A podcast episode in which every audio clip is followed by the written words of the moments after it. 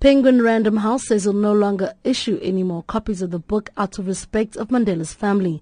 The book was launched last week with copies already in store. It says it agreed to publish the book after it was advised that Dr. Ramlakan had sought permission from the family to write and publish it.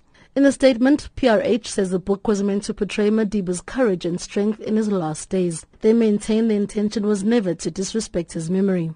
Meanwhile, the Nelson Mandela Foundation says the book shouldn't have been published in the first place. CEO Sello Hatang says there are glaring inaccuracies. We believe that uh, the book shouldn't have been published in the first place. We, are going through the book, and, uh, and preliminary uh, stuff that we're finding is that it has a lot of inaccuracy. Uh, the author claims that uh, Mrs. Machel uh, was doing a lot of work for the Nelson Mandela Foundation.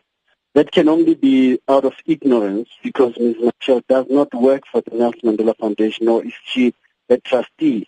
President of the Health Professional Council of South Africa, Kgosi Letlape, says medical ethics dictate that consent must be given before medical details of any patients are revealed. A practitioner has a duty to protect a client's privacy even in death. Letlape says they can only investigate the matter once a complaint has been lodged with them.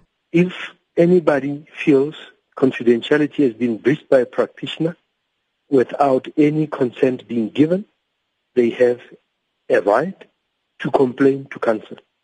On receipt of the complaint, council will, not, will then proceed with handling the matter.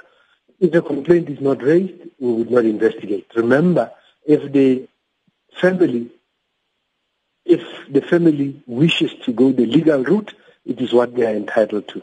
We are not above the laws of the country and our courts are superior to ours, and uh, people might proceed in whichever manner. Dr. Ramlakan was unavailable for comment. I'm Noma Bolani in Johannesburg.